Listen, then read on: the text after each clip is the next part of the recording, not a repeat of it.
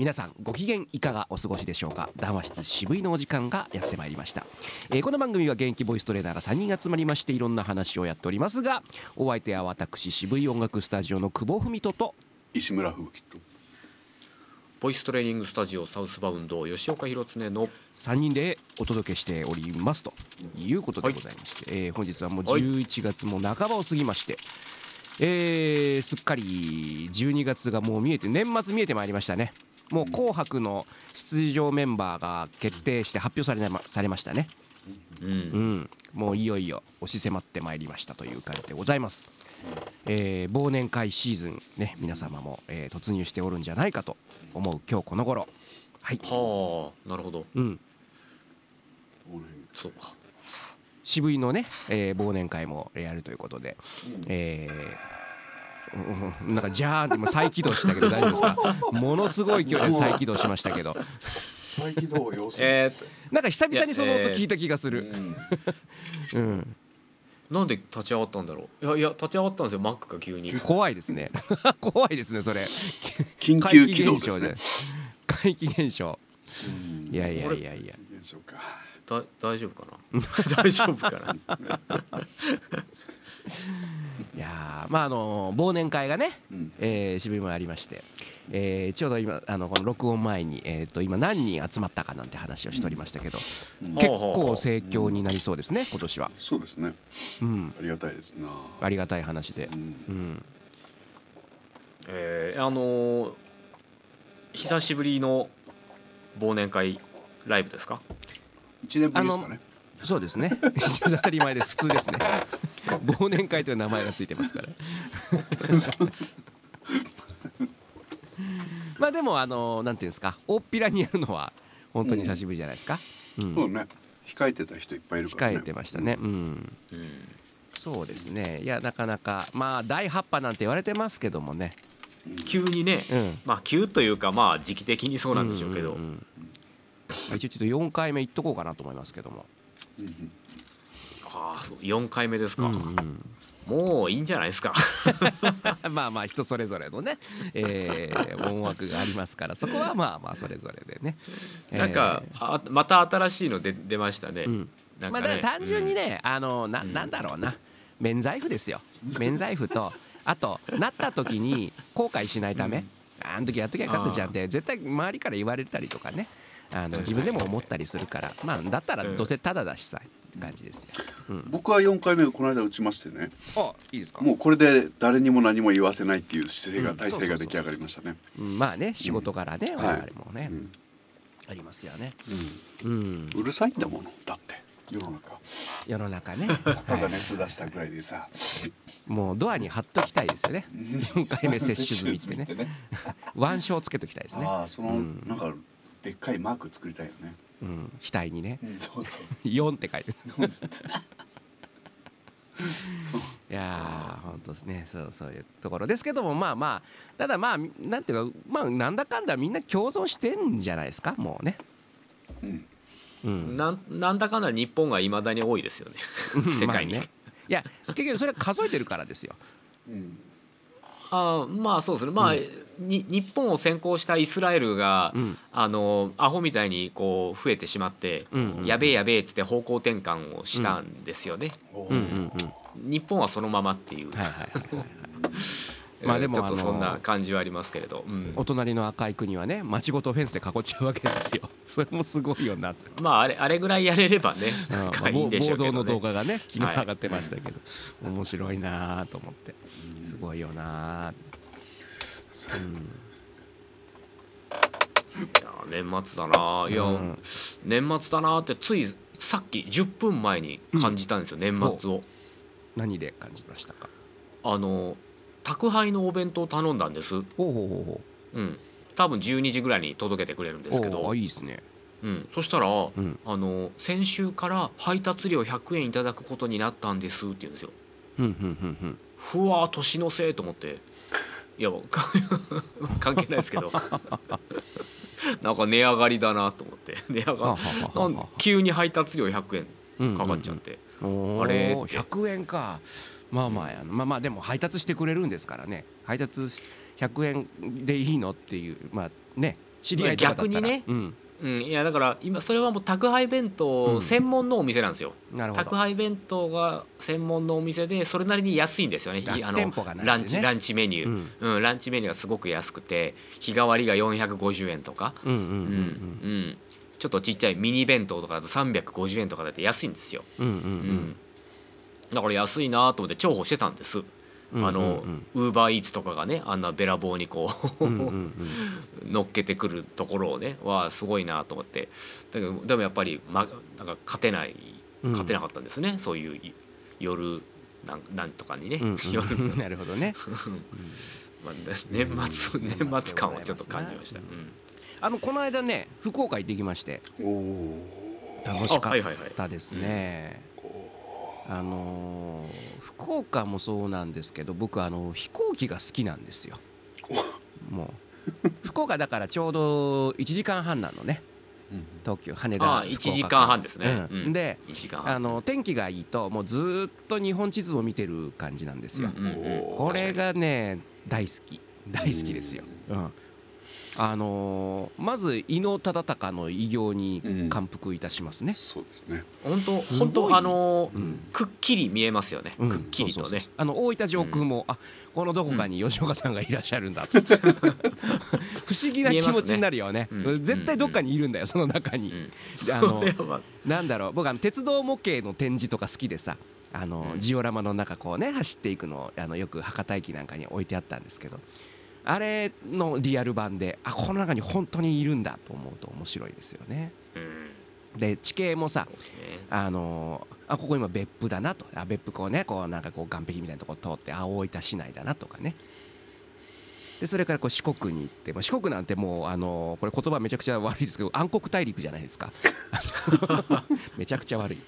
うん。行ったことないからね。で情報もあまりこうそう知り合いもいないもんで。僕の中ではね僕の中ではこう全然情報がないんですけどああ四国あ結構結構あこれ桂浜かみたいな感じ。面白い。思うあれなんでみんな見んのだろうと思うんですよ。みんなしれーっとしそうでしょ。飛行機の中え俺だけかな。見るよ。見る見る見る。絶対見るよ。見ますよね。海岸線。窓窓際だったら。身を乗り出して90分ずっと見てました俺。そうだよね。いやそうだと思う。うん。窓際だったらね。そうそうそうそうそう。そういや楽しかった。うんいいなあん。それだけであのも雲の雲の上もまたいいですよ。雲の上もいいですよね。うん、そうそう雲があのあ結構天候が悪くて雨とかが降ってるけど、はいはいはいこはいうはい。雲の上に行くとはい。スカッと晴れてるじゃないですか。そうそうそうそうそう。うん、うん。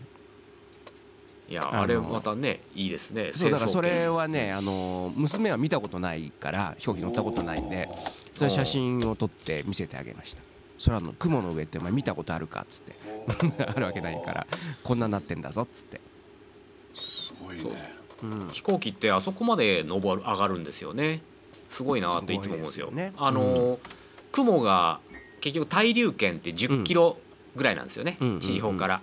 10キロ11キロぐらいかな。でそこそれ以上は雲がもう上にあの、うん。上がれないわけですよね、だからあの金床雲になるんですよね夏って入道雲が。はいはいはい。横に伸びていく横に広がるじゃないですか入道雲って、ううわーって、うん、だからあれから上は雲が上がれないところなんですけど、うん。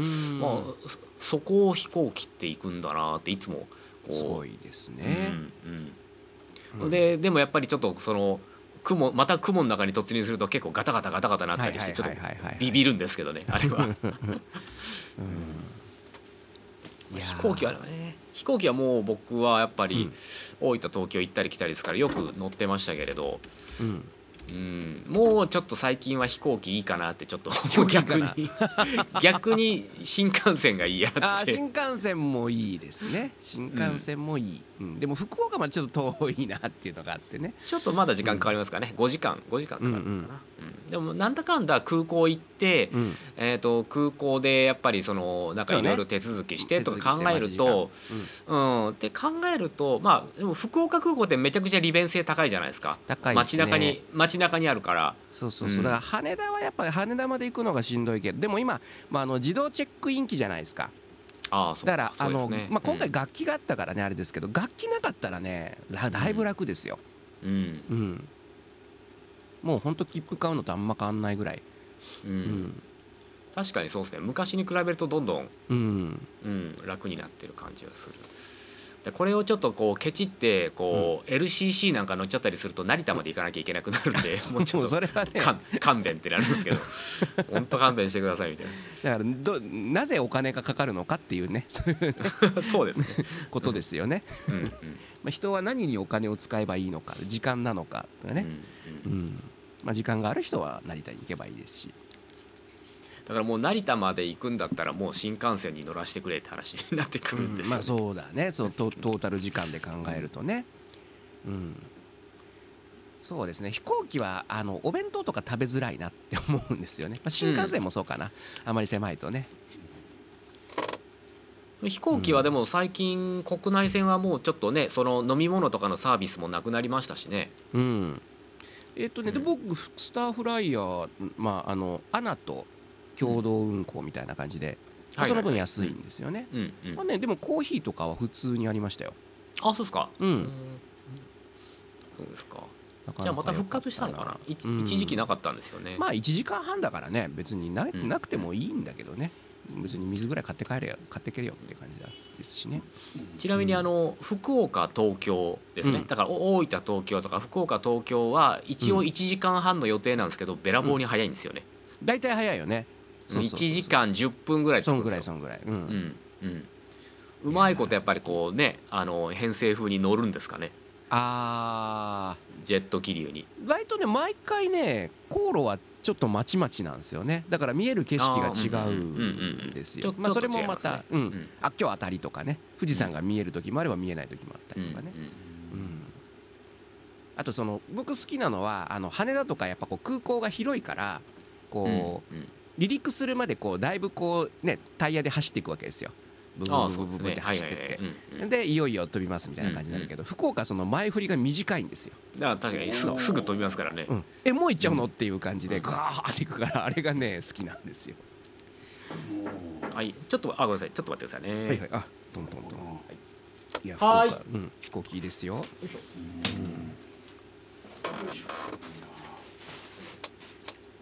いしょはいはい。よ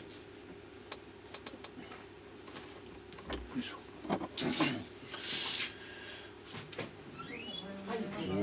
おおいい感じに音が入って。あ綺麗クリアに入ってますね。臨場感があるな。そうですね。すごいなはいありがとうございますはいえっとあお弁当かなお弁当まだ来てないお弁当かな。お弁当まお弁当早いですね。10時18分。10時にお弁当届くとかね。考えちゃうね。何の話早いね。そ うあでも宅配あれなんですかね。あの仕出し弁当をよく工事現場の時にね頼んでましたけど。うまいんですよね。500円とかでね。うん。よく食べたな。うん。ああいうのな。あれを毎日頼めるようになりたいな 仕出し弁当。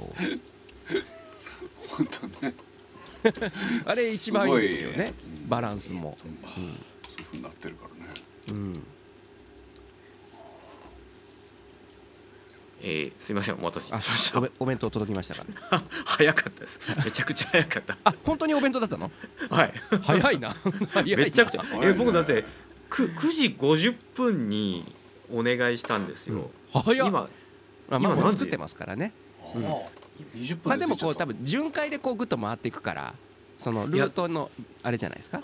最近は最近いや早くなってるんですよ。前は前はあの9時ぐらい9時過ぎに電話してうん。11時過ぎに来るですね。でもう9時半とか10時ぐらいに電話すると12時半とかだったんですよ。うんうんうんでであまりにも最近早早すぎるんでうんうんうん。早まあお弁当なんで冷えててもいいんですけどなんかほらあったかあったかいやつが食べたい時あるじゃないですかカレーとか、だからあまりにも早く届いちゃうと ちょっとなっていうのがあるんでわざとちょっと時間を遅めに最近頼んでるんですけど今日最速ですよ、おいやー。僕はだからさっき言ったじゃないですか12時ぐらいにとかって言ったんですけどうんうん。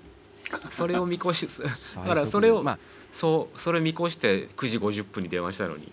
まさかの。早い人はでも11時台にもう昼飯食う人いいますからね。うんうん。あのお弁当屋さんとかもう並んでたりしますからね。うんまあそういうところでね文句言う人もいるでしょうから。うん。それにしても早い、うん。びっくりしました。そうですかそうですか。うん。まああのそうそう福岡の話で、ね。はいはい福岡あのなかなか楽しかったのとやっぱりいろいろ気づきがありましたねあのまあ福岡ライブやってライブやってそれからまああの次の日即売会だったんですけど非常になんか得るものが多かったなと思いましたね。うん。あまあ即売会。即売会。あとねその今回ねすごくまあ本当たまたまなんだけどあそうだ行ってみようと思ったぐらいのレベルだったんだけど博多人形のねあのなんだろう博多人形会館っていうねなんかそう展示してある誰も来んようなそのなんていうんですか共同えーなんですかね今日地場産業のねそのなんかそう展示してるところに行ったんですけどめちゃくちゃ勉強になりましてですね。うん、あもしかしたらこれはちょっとなんかのなんかのヒントになるかなとかね、うん、いろいろありましたで福岡のあのお店にも取り扱いが無事決まりましてですね。常設で置いていただくことになりまして。まあそれがまあ半分目的半分だったんですけど、えーこれもねやっぱこうなんかふと思ったのはやっぱこうあ福岡水の住みかかなって一瞬思いましたね。わかんないですけどね、うん、福岡あのエリア狭いですけど濃い、うん。濃い町ですよね、あのーやっぱいいなと思いますあの本当に久しぶりに帰って、うん。割とのんびりやりたいことやったんですけどうん。うん、あのーなんだろうやっぱ物理的に時間の流れがゆっくりしてますよね。東京より。うん。あの、うん。本当えギュッとギュッと凝縮してる感じが、でも都会ですよね福岡。都会なんですよ。もう多分、うん。あのー東京にあるけど福岡にないものはもうほぼほぼないんじゃないかなっていうそうでしょうね。のは、ううんん買い物とかね、ショッピングとかはあると思いますね。うん、そうそう。だから本当、まあ、そうなると僕もなんかいろいろな日本全国なんかいろんなとこ行きましたけど、うん。あの仙台とかもでかいですよね。ああ仙台街。俺まだ北行ったことないんですよ。ああそれこそねあのー吹雪さんのまあお膝元、うん。青森とか行ってみたい。うん。うん、青森秋田。青森来た行きたいですね。寒いよさすがにライ ライブも即売会もそこは需要がなさそうなんですけど。うん。いいじゃないですか。煮干しラーメン食べにね行きたい。いやあのあの生ハゲを見に行きたい。ね秋田、うん。あはは男鹿半島、ううん。んいいですね。行きたい、秋田といえばうん。冷やしラーメンか、いやもうだ東北っていうと ラーメンのイメージなんですよ。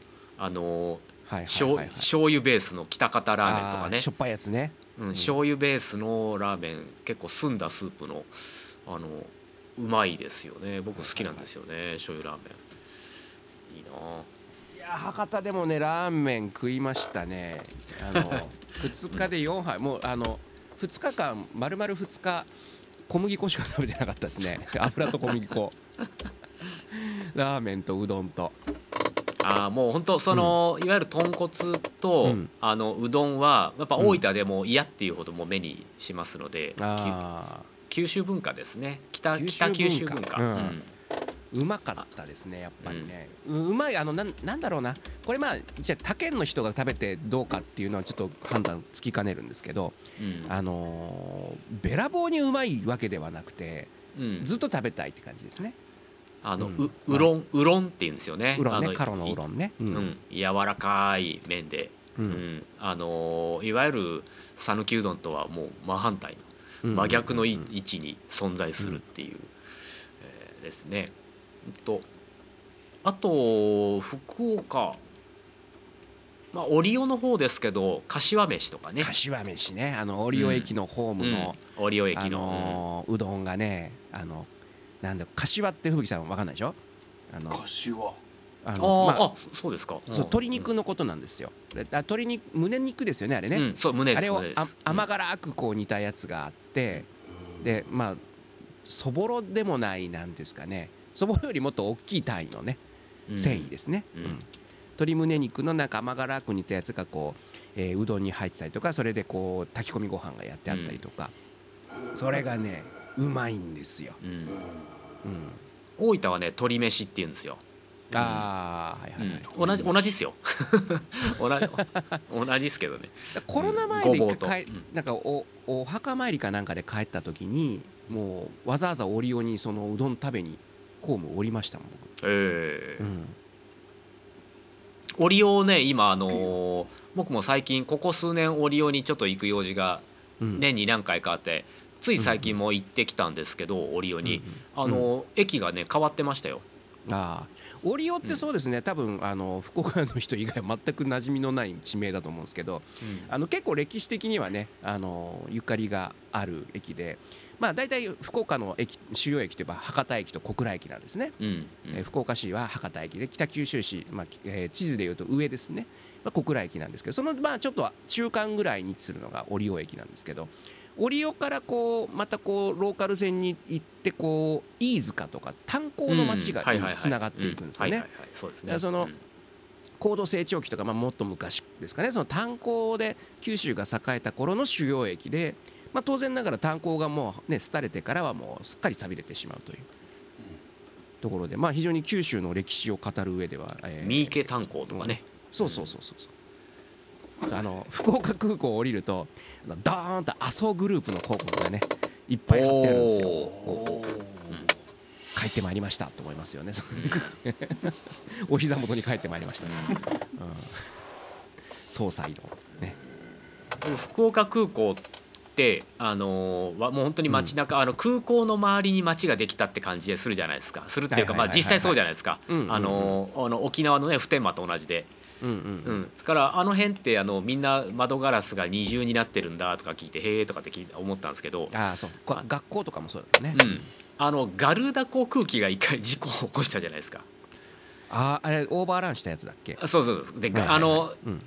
飛び飛び立つ瞬間になんかアラーとかエラーかなんか出てそれで無理やり着陸してうん。なんかもうガリガリガリガリガリっていっちゃって、うんうんうん。あのああわやあわや住宅街に突っ込むギリギリのところでみたいなね。うんうんうん。あれ僕見に行きましたもんね見に行ったん たたまたまたまたま福岡にいたんですよ、うん。はいはいはい。うちの姉が福岡に住んでたので、うんううん。んだからその時まだ車の運転免許取り立てであっちらこっちら行ってたもんですから、はいはいはい、うん。そしたら本当にそしたらあの本当にあの機体が無残な姿でありましたよ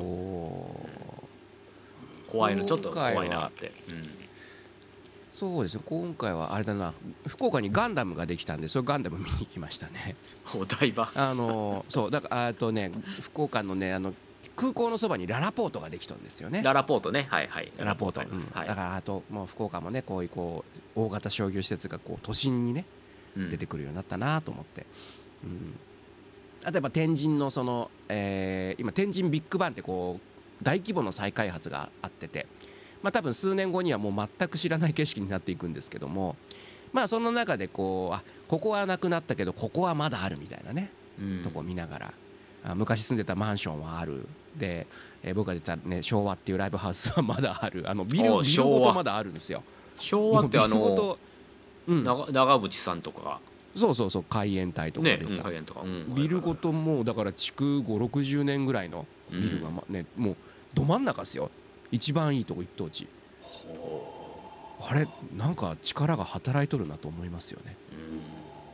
あの実際ね僕が出てた頃のあのオーナーはあのガチガチの右翼だったんですよね。右翼だ右翼団体の総裁だったらしくてでなんかあのライブのまライブも全くあの何もない時にあの何もない昼間かなんかにあの、まあ、誰かいるかなと思って「お疲れ様です」って入ったらその右翼の会合をやってて。やば。っ すぐ帰りましたけどね、福岡ででも割とそういうまあ右翼まではいかないかもしれないですけどあの割とそういったあの保守的な団体多いんうん、ですよね。そうですね。あの、うん。公益ギャンブルとかも割とそういうところとつながってたりとかね、ゆちょっとゆ有名なところがある名前忘れましたけどね有名なところがありましたね、なんとか会とかっていう、はいはいはいはい、うん。まあ、はい。もちろんたもうもうそのねオーナーはもう全然、ね、ご存命じゃないので、うん。その後どうなったかは全くわからないですけどもね、うんまあ、そういうな何かがあったろうなというね、ややこしい問題がね簡単には取り壊せない、はい。だ誰も地上げしないっていうね。うん。ありますね。でもそれは良かったよね。昭和の意向がそのまま残って、そのおかげで残ったわけよね。だからライブだってライブやってないんですよ。全然。あそうなんだ。喫茶店としてだけもうほぼ機能しててだから当然ながら使いたいわけですよ僕らは。どうせどうせライブやるんならと思うんだけどあのーまあねビジター価格で6万円とか書かれたらもう、まあじゃあいいですってなるじゃないですか。そうか。うん。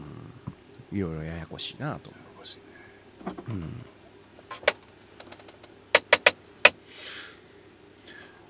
福岡か。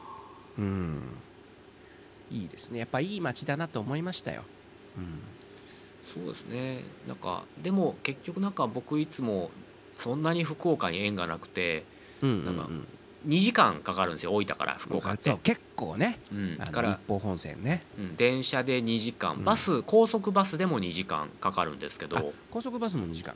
うん、かかるんですよ。あの高速バスはあの鳥栖周りで行くんですよね。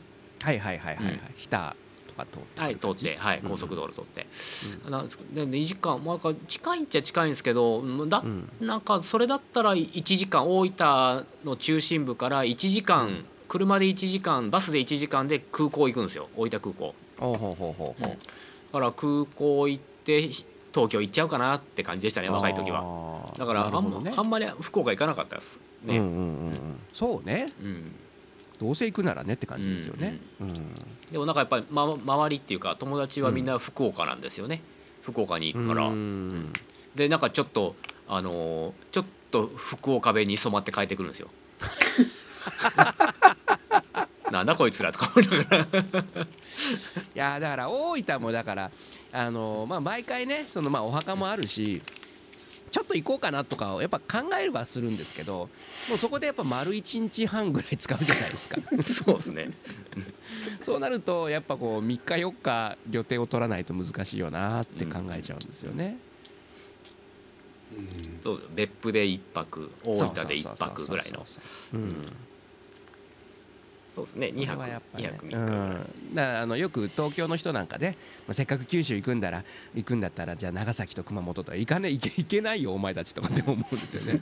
距離感わかんないからね。うんうん。八王子と横浜じゃないんだよみたいなね、うん。うん、来年かな？2023年。来年あのー、大分のあのあ今僕大分って言っちゃった。大分の、あの、大分。のうん。大分の 名物あの、うん。ホーバークラフトがホーバーが復活するんですよ。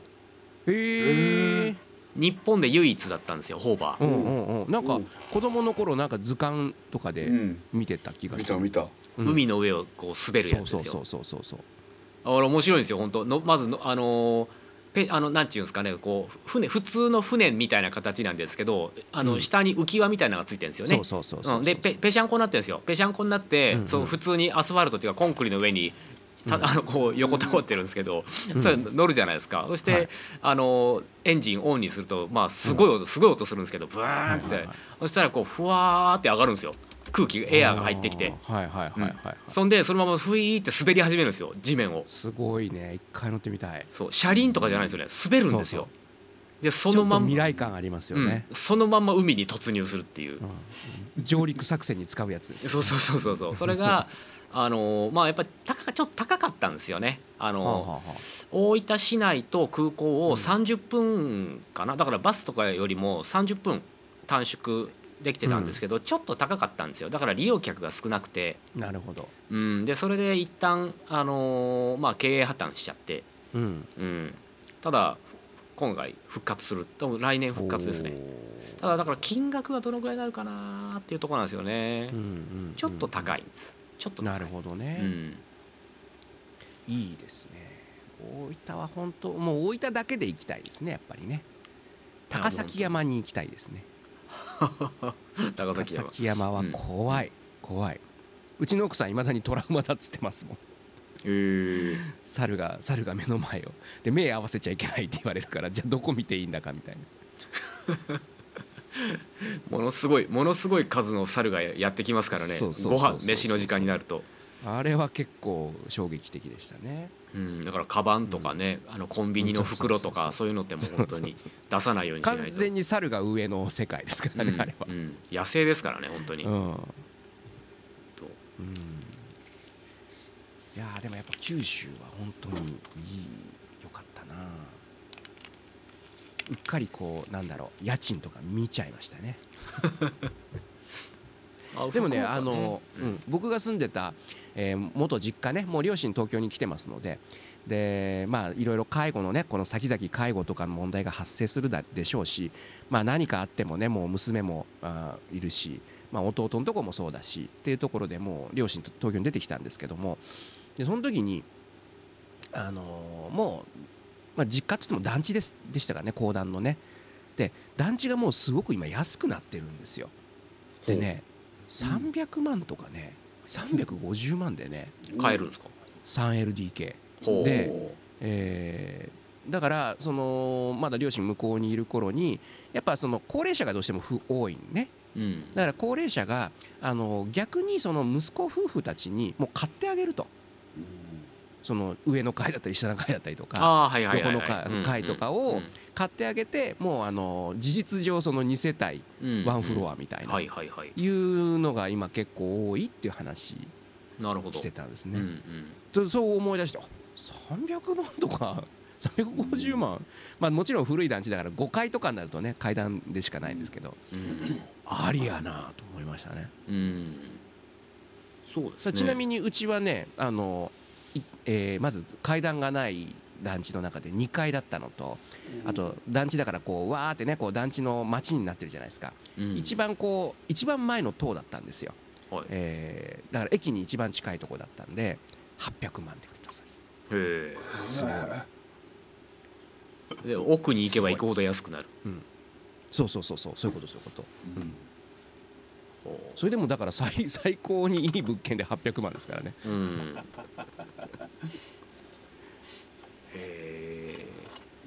うん。いいじゃないですかこうアトリエに。まあね20年後だね。で娘がもう成人してね。もう世の中自動運転でレベル5でどこでも行けて、えーもう東京にもスシュシュって行けるぐらいなね余裕があれば。本当本当そう考えると福岡いいですよね。本当空港のアクセスがうんやっぱりいいのは本当にいいですよ。本当に、うん大分はちょっとその空港まで1時間っていうところがネックなんですよね、うん。うん、まあだからホーバー乗ったらもっとさっき言ったもっと速くなるんですけど、うん。まあ、だからは羽田も随分近くなりましたよね、そうですね、うん、モノレールがねあの特急ね特急みたいな感じになってあの僕はいつもリムジンバスなんですよ。隣の駅からリムジンでリムジンバスで行くとはいはいはい。30分でうん。もう乗り換えなしなんでそれは随分楽ですね、うん。まあ、1000円かかりますけどね。うん、あいやうん。でも、んモノレールだといくらですか？500円ぐらいモノレールもねまあまあするんじゃない割と割と高かかったですよね。JR になったけど。そうそうそうそうそう。割と高かったか、うん。だからまあそのあれだね。リモートワークだけで完結する人はやっぱそういうの全然ありやなと思いましたね。うん。うん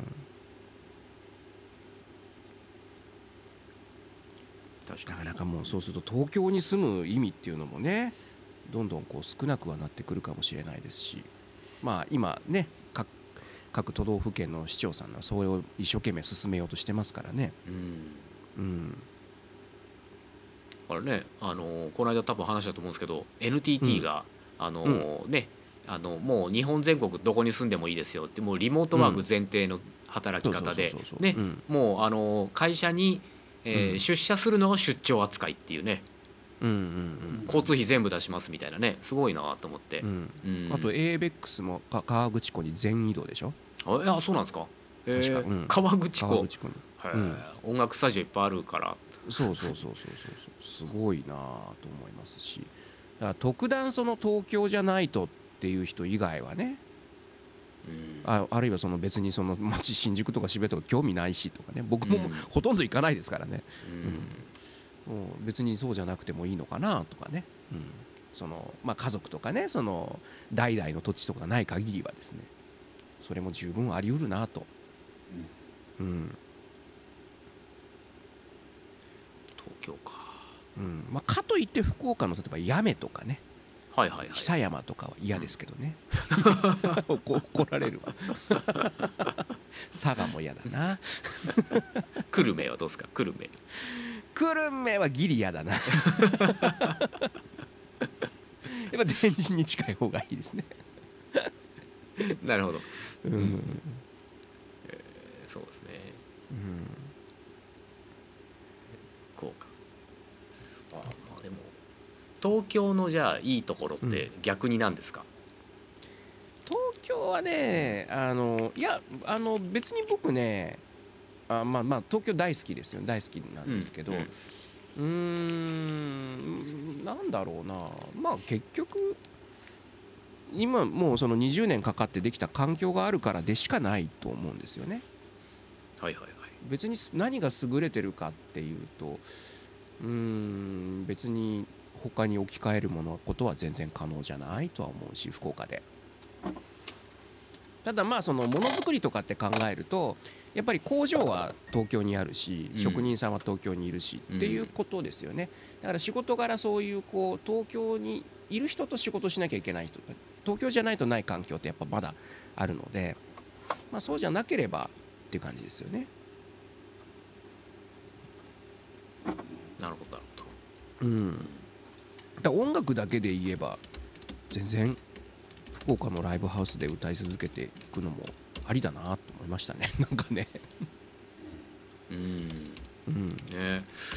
あの僕の生徒さん、まあ、うん。だった子が大学を卒業したけどそのまま就職せずにうんうん。大分でシンガーソングライターをやっているんですよ。おーいいじゃないですか、ううん。ん大分で？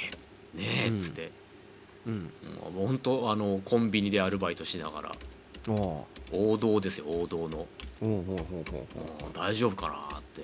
ううん。い本当。やでも例えばあの売り込み先がすごく絞れると思うんですよ、うん。うん、だからもうメジャーとかそういうことどうでもよくてうん。あのまあ音源作るそのクオリティは必要ですけど、うん。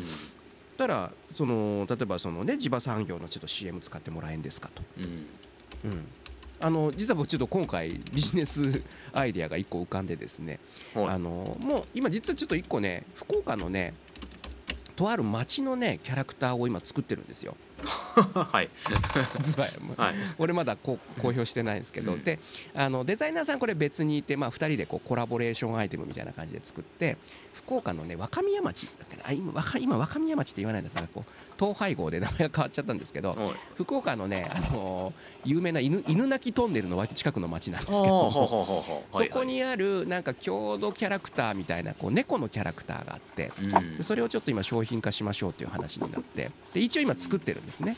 ただ販路はちょっと今からいろいろ考えていこうっていうところなんですけどでこの間その空港でお土産屋さん見ててですねで空港ではその福岡の地場キャラクターっていうんですかねローカローカルキャラクターのグッズがいっぱい売ってるわけですよ。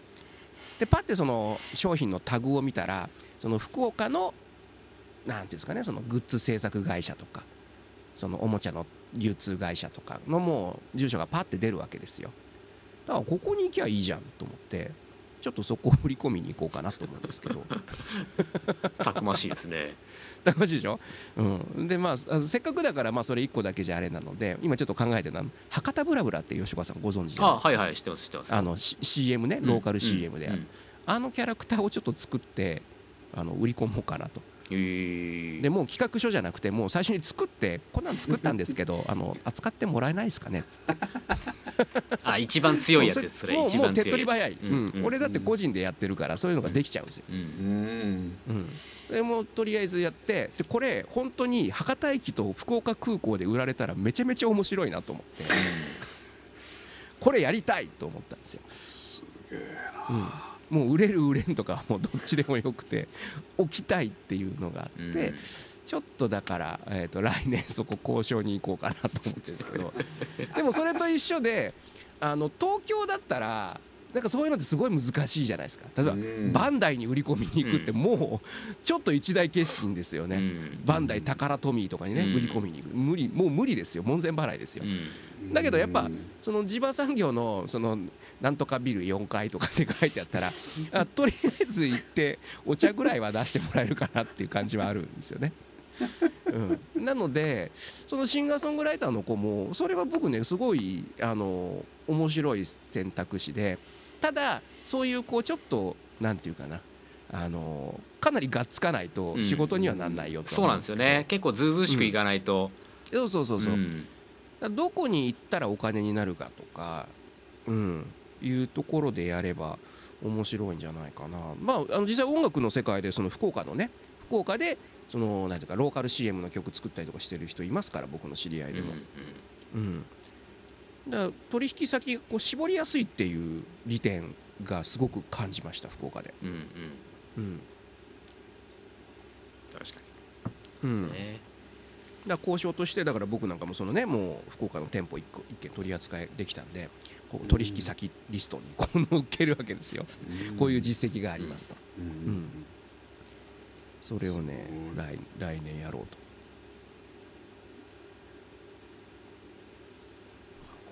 なんかこううん。き聞くたびになんかこう新しいこうビジネスが 増えてますね。いやいやいやいやいやもうね飛躍していかないと。やっぱこうねあれですねもう現状維持は対価だってよくビジネスの人が言うじゃない。そうです。よく言いますね、うんでもね。確かに、うん。いやこれもう本当実際そうで、うん。あのーこれ音楽これだから物を売る仕事ってあそうなんだってすごく痛感したんですよ。やっぱこう何か物質を売るっていうのはあのー人々の手に渡るともうそれから人は買わないですよね。うん。買わないしあとやっぱりこう目新しさをみんな求めるんだなと思うんですよね。みんな慣れ目で目に慣れちゃうんですよね。うんうん。だ次の一手っていうのをやっぱ予想外のものを持ってこなきゃいけないんだと。似たようなものまた出してもね意外とやっぱ売れないんだっていうのがね結構あのリアルに痛感したりとかね。もうなるほど2匹目の土壌はないということですか？そうそうそうそう。だから2匹目の土壌は思いもがけない思いがけない方向からいかないとやっぱりなかなか難しいんだなっていう。これは僕だけじゃなくて他の人とか見ててもやっぱこうリアクションお客さんのリアクションってやっぱ同じなんですよ。うん。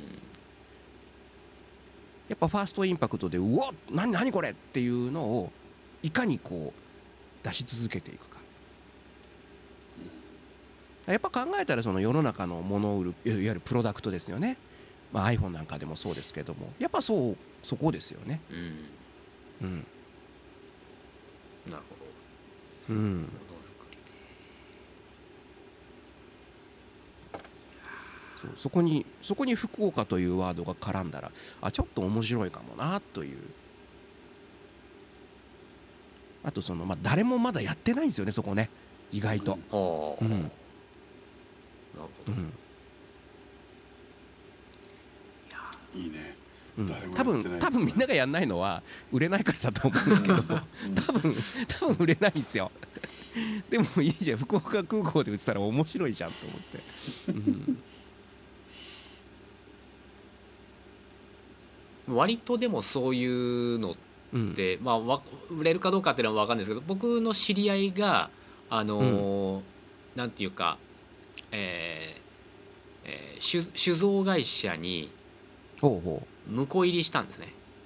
うん。でし要は社長になって、うん。えー新しい焼酎作って、うんこう本当あの地元の僕佐賀関っていうんですけど、佐賀関のあの、まあ、うん関味関サバでちょっと有名なとこなんですけど、うんうんうん。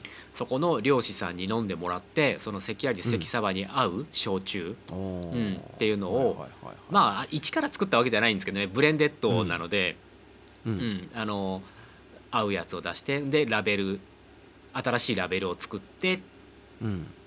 であのなんか一つ新しい焼酎作るってすげえ大変そうに見えるんですけど、まあ、実はそんなに大変ではないんですよね。ただコンセプトとしては大変ですけどね、ううんん。うん。どういうコンセプトで売るかっていうの、でもそれが意外にやっぱヒットしててで大分空港とかでもやっぱ取り扱ってたりするわけですよ、うん。やっぱ安定して売れてるみたいですよやっぱ一つ一つそれをうあの生み出しただけですよ。だってやっぱね、ううん。ん生み出すってことですよね、うん。やっぱ、うん。だって、うん。中身は申し訳ないですけど、中身はだって瓶はももともとあるものだし。はいはいはいはい。でその焼酎だって確かにいくつかあの、いくつかの焼酎をブレンドしてあのテイストするわけですけど、でも本当に一から、うん。まる全く一から作るわけではないんですよね。ううん。んでラベルだけですよ一から作るのは。デザインして印刷してもらって。うん。素晴らしいね。うん。いやでも結局そういうアイデアなんですよね、うん。あのーやっぱり欲しいって思うじゃないですか。うん。これ関サバ関味に合うって言われたら、うん。うん。だけど多分同じ味の焼酎がこれ美味しいですよって言われてもやっぱ手に取らないですよね、うんそういうこうなんかやっぱコンセプトだなやっぱ。あの、えー関味関サバっていうのはその大分,、うん。大分の佐賀関半島と、うんうん。まああの愛媛のですね三崎っていうところ、まあ、すごい狭いあの文豪水道っていうところがあるんですけれど、うんうんうん。そこに根付きのあの魚なんですね。ですごく流れが速いのでっていう、まあ、日本全国いくつかそういうところがあって金華サバとかねあの、うんうんうんうん。あるんですけど似たようなやつがあるんですけどうんうん。あのまあその付近で取れるものって大体近いんですよだから、うんうんえ愛媛の人が三崎で取れた三崎味とかって言ったり、大分もちょっと南の県南の方にいたら今度はあの文後味とかって言うんですよ。あの関味関サバってちょっとブランドになってるので名前は使えないんですけど、使えないようん、そしたらちょっと町に飲み行ったらそのなんか本当、いいつだったかな？本当その。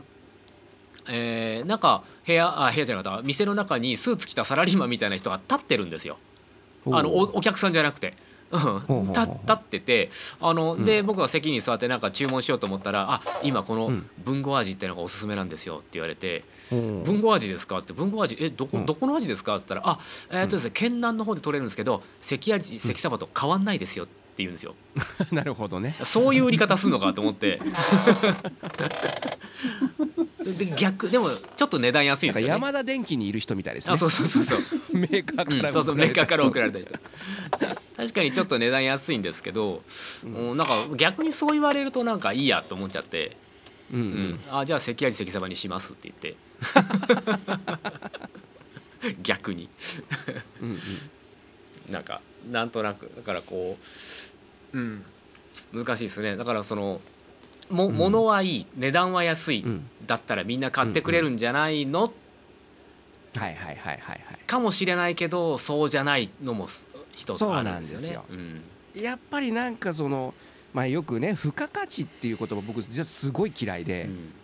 あのうん付加価値を求める人たちってすごく嫌いなんですけどでもなんか付加価値ではないんだよなそのあたらもうなんか目線の提供なんですよね結局ね、うん、だって物としては一緒なわけじゃないですか。その関や関サバに合う合わないっていう情報があるかないかだけの話じゃないあ焼酎はですね。そうそうそう。そうそうそうん。焼酎はね、まあ、関や、うん、だからそこ行くとうんなんか新しい情報の提示の仕方っていうのがまあ鍵というかセンスだよね。だからそれはね。そうそうだと思いますね、うん。うん。技術じゃないんですよね、だからその視点っていうのをなんかいろんなとこにあのー見ていかなきゃダメだな。だからその博多人形を見て思ったのはそういうとこだったりとかうん。ね、博多人形ってあのバカみたいに安いんですよ。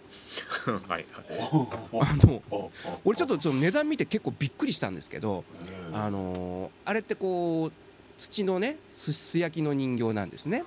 でこれにあのーまあ顔料とかねまあ安いやつはアクリル絵の具って言ってましたけどあの着彩していくわけ筆で。で着物の柄とか全部あの筆で描いてるんですよ。うん。これでまあまああの一般の人から見たらどうかわかんないですけどそれで23万とか。うんうんうん。ぼ僕らからするとこれ2 3 0万すんじゃないのっていうのが23万だったりとか値段の付き方がおかしいんですよね。うん。うん、でやっぱ後継者不足にあえでるとかね。そういうとこあっていやこれもっと売れるんじゃないのとか思ったりとか、うん、なんかやっぱ情報の発信の仕方がもうもう要するにおじいちゃんおばあちゃんたちになってるんでしょうね。だからもうその、うん。その博多人形もそうですけど結局そういう人形ってものすごい技術じゃないですか。すごいです、うん。うん。で、うん、こどうぞ。見直されるべき見直すっていうこと自体が変なんですけど、ううん。ん。だからもっとそのなんていうんですか僕ね本当いつも最近思うんですよ。あのーついつい買い物ってネットでアマゾンで買ったりとか、ついうんね、うん。あのーなんていうか山近くの山田電機で商品見て実際はネットで買うとかそういうことそういうことややっちゃいますけど、やっぱりり町の電気屋さんとかまはい町の八百屋さんとか町の魚屋さんってやっぱエリア自分の暮らしてるエリアにプロってめちゃくちゃいるんですよね。はいはいはいはい。だから人形もそうだと思うんですけど。うんいやだからもっとそういうのってもっとこう光を当ててほしいなって思うんですよね。えなんかないのかなって思ったりとかね。うん。だからその多分日本全国伝統工芸っていっぱいあってあの各地にね。その中でもその、まあ、僕が今やってるそのフィギュアソフビフィギュアっていうのに多分最も近いところなんですね。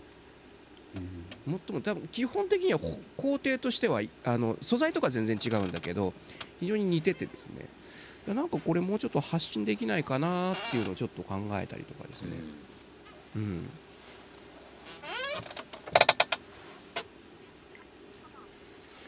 まあ、いろんなビジネスチャンスをですね いろんなこう目線を目線を探すっていうのがだから最近あれですね。あのい異業種だったりとかね異ジャンルとかでそういうのがなんか楽しいなって思ってますね。そうですね、うん確かに、うん、なるほどね目線か。うん。そうですね。まあそそれこそその制作風景なんてあの、うんうん。みんな YouTube で見たいと思いますよ。ね、うん。そうそうそうそう、なんかうん。まあまだまだまだまだ自分がそんなやれる立場じゃないからあれですけど先々なんかできたらいいなーってなんか漠然と思ったですね。うん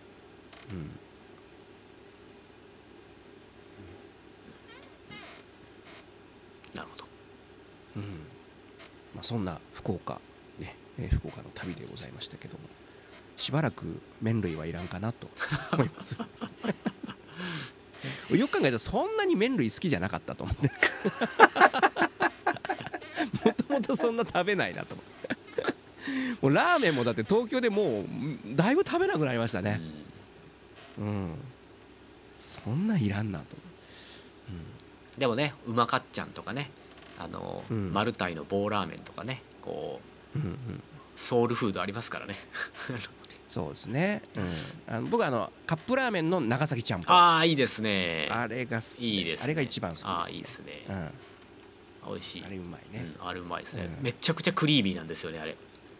そうそうそう、んわかるなあ、うん。食べたくなってきた。あ食べたくなりましたね。マイバスケットによく売ってんでちょっとこの後マイバスケットって言おうかな。ーマイバスケット。はい。というわけで今日もね、えー、もろもろお伝えしてまいりました。はい、えーまたいろんな話ができたらなと思います、えーお相手は私渋い音楽スタジオの久保文人と志村ボイストレーニングスタジオサウスバウンド吉岡弘恒の3人でお届けしました、はまた次回お会いしましょう。さようなら。さよなら